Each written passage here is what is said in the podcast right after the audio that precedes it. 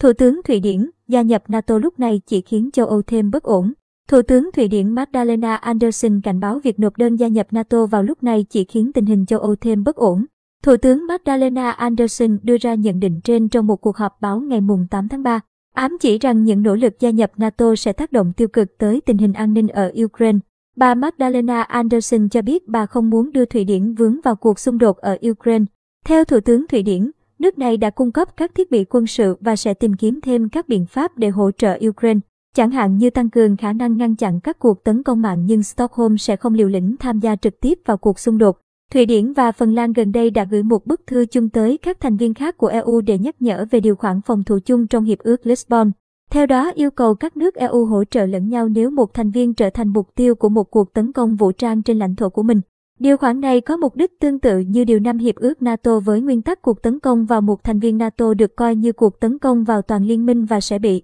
đáp trả tương xứng. Các quốc gia EU, trong đó có Thụy Điển, đã bị Nga đưa vào danh sách các quốc gia không thân thiện ngày 7 tháng 3 sau khi khối này áp các biện pháp trừng phạt lên Moscow vì chiến dịch quân sự ở Ukraine.